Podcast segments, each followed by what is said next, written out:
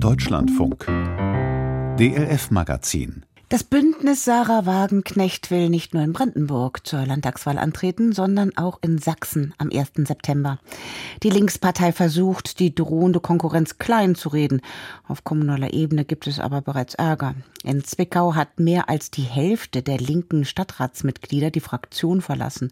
Und die übrig gebliebenen der Linkspartei fordern die Mandate zurück bisher ohne Erfolg. Wie wird es also im September auf Landesebene? Wer wird dafür das Bündnis bei der Wahl antreten? Es gibt noch keine Namen, die veröffentlicht wurden. Alle Fraktionen dort üben sich also im kleinen Reden und die CDU gibt sich außerdem Gedankenspielen hin, ob eine Zusammenarbeit mit dem Bündnis Sarah Wagenknecht möglich wäre. Derweil ist das Bündnis selbst dabei, einen Landesverband zu gründen. Korrespondent Alexander Moritz über die politischen Pläne in Sachsen. Eine Parteigründung ist ein Vollzeitjob. Gerade sucht Sabine Zimmermann Büroräume und Personal. Die ehemalige linken Bundestagsabgeordnete aus Zwickau will einen sächsischen Landesverband des Bündnis Sarah Wagenknecht Vernunft und Gerechtigkeit aufbauen. Wir wollen in Sachsen einen Landesverband gründen und wir wollen natürlich auch punktuell zur Kommunalwahl antreten und das heißt, wir brauchen regionale Strukturen. Und da sieht es ganz gut aus, dass viele aus der Öffentlichkeit auch mitmachen, namhafte Leute, viele Gewerkschafter oder aber auch einfach Menschen, die mitmachen wollen und uns unterstützen wollen. Und das zeigt eigentlich ganz deutlich, wie unzufrieden die Menschen mit der Politik sind und hier Veränderungen mit unterstützen wollen. Erklärte Zimmermann Anfang Dezember im Gespräch mit diesem Sender. Inzwischen habe das BSW in Sachsen rund 40 Mitglieder. Der eigene Landesverband soll Ende Februar gegründet werden. Zu den Kommunalwahlen im Juni will das Wagenknecht-Bündnis Kandidaten aufstellen, ebenso bei der Landtagswahl am 1. September. Doch noch immer ist das BSW in Sachsen ein Phantom ohne Gesicht. Die Namensgeberin Sarah Wagenknecht selbst wird jedenfalls in Sachsen nicht antreten. Dafür hätte sie bereits ein Jahr vor dem Wahltermin einen Wohnsitz im Bundesland haben müssen. Das ist, nach allem, was man weiß, nicht der Fall.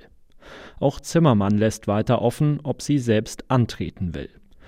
Übertritte aus der Linkspartei gibt es nur wenige. Nur eine Handvoll Kommunalabgeordnete haben sich bisher zum BSW bekannt. In Zwickau haben vier der sieben Stadträte der Linksfraktion sich dem neuen BSW angeschlossen. Übertritte gab es auch in Riesa und in der 20.000 Einwohnerstadt Werdau.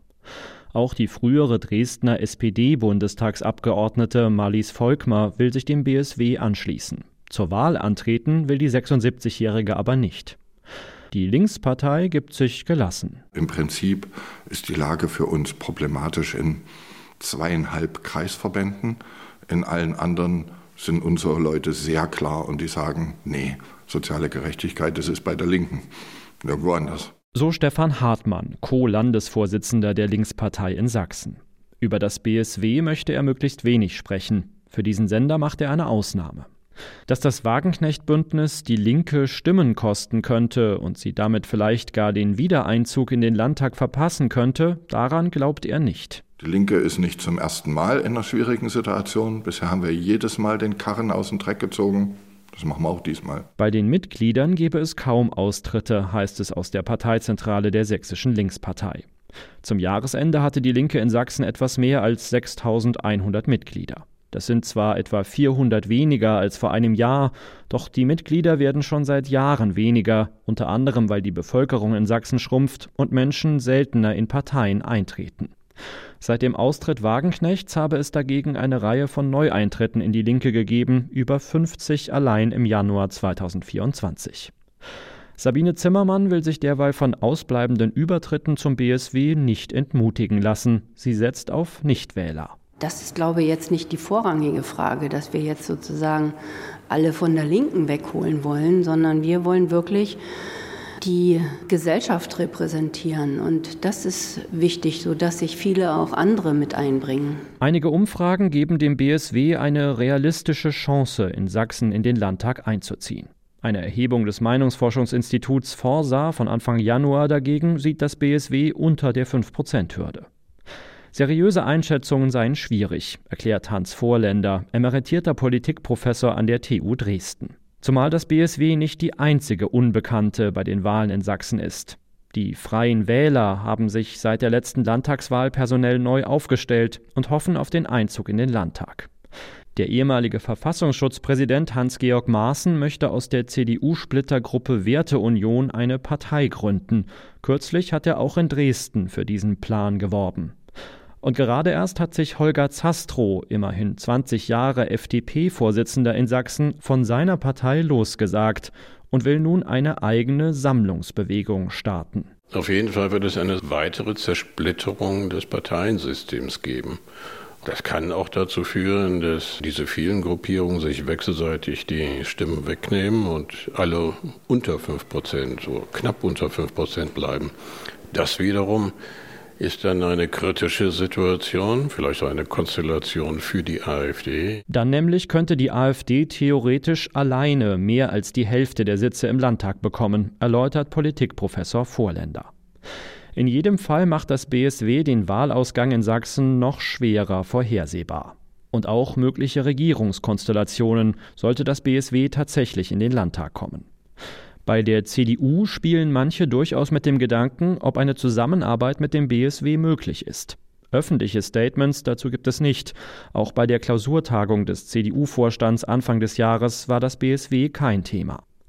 Die sächsische AfD schießt derweil verbal gegen das Wagenknecht-Bündnis, wohl wissend, dass Protestwähler zum BSW abwandern könnten. Es sind und bleiben Kommunisten, poltert Carsten Hütter, Landtagsabgeordneter und Bundesschatzmeister der AfD. Eine Vokabel, die auch der AfD-Landesvorsitzende Jörg Urban nutzt. Etwas gruselig, weil dann eben halt Altkommunisten auftauchen oder Menschen, die tatsächlich nach wie vor äh, die offenen Grenzen und die Zuwanderung befürworten. Und ich glaube nicht, dass man damit in Sachsen oder überhaupt in Deutschland noch sehr viele Stimmen abholen kann. Schnittmengen zwischen AfD und einem Bündnis Wagenknecht sieht Urban kaum. Wir werden mal sehen, ob überhaupt genügend Kandidaten aufgestellt werden in Sachsen, um zur Landtagswahl anzutreten. Dann müssen wir uns die Leute angucken. Ich bin da sehr skeptisch. Die AfD versucht so, die mögliche Konkurrenz kleinzureden, erklärt Michael Natke, der bei der Beratungsstelle Kulturbüro Sachsen die rechtsextreme Szene im Land beobachtet. Weil in den letzten Jahren ja auch viele linken Wähler abgewandert sind zur AfD und ich glaube, die sind sehr, sehr gut erreichbar für so ein Bündnis Sarah Wagenknecht. Insofern wenn die zu Wahlen antreten, dann wird es die AfD Stimmen kosten. Eine Zusammenarbeit zwischen AfD und BSW sei aber ausgeschlossen, betont BSW-Mitgründerin Zimmermann. Die AfD ist natürlich eine rechtsextreme Partei, das muss man einfach wissen.